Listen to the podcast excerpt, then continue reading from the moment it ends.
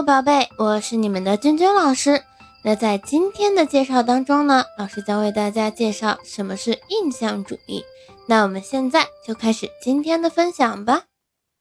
印象主义呀、啊，是十九世纪下半叶至二十世纪初期流行于欧洲的一种文学思潮，或者说是艺术流派。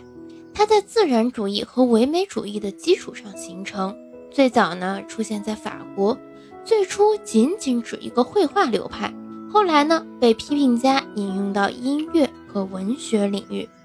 印象主义拒绝对所描写的事物进行理性的提炼加工，或者说是合乎逻辑的安排，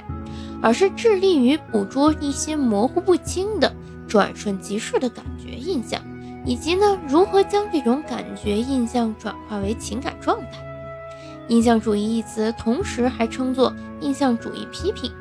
它不对作品进行科学的理性分析，而是强调批评家的直觉印象。因此，印象主义批评是朦胧的、感受式的，往往以散文诗的形式出现。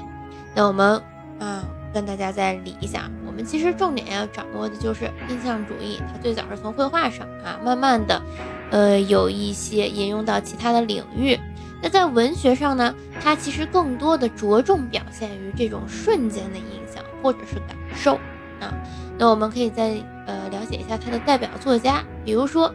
德国的一个作家啊，叫霍普特曼，这个大家应该听过，这是我们印象主义的一些代表。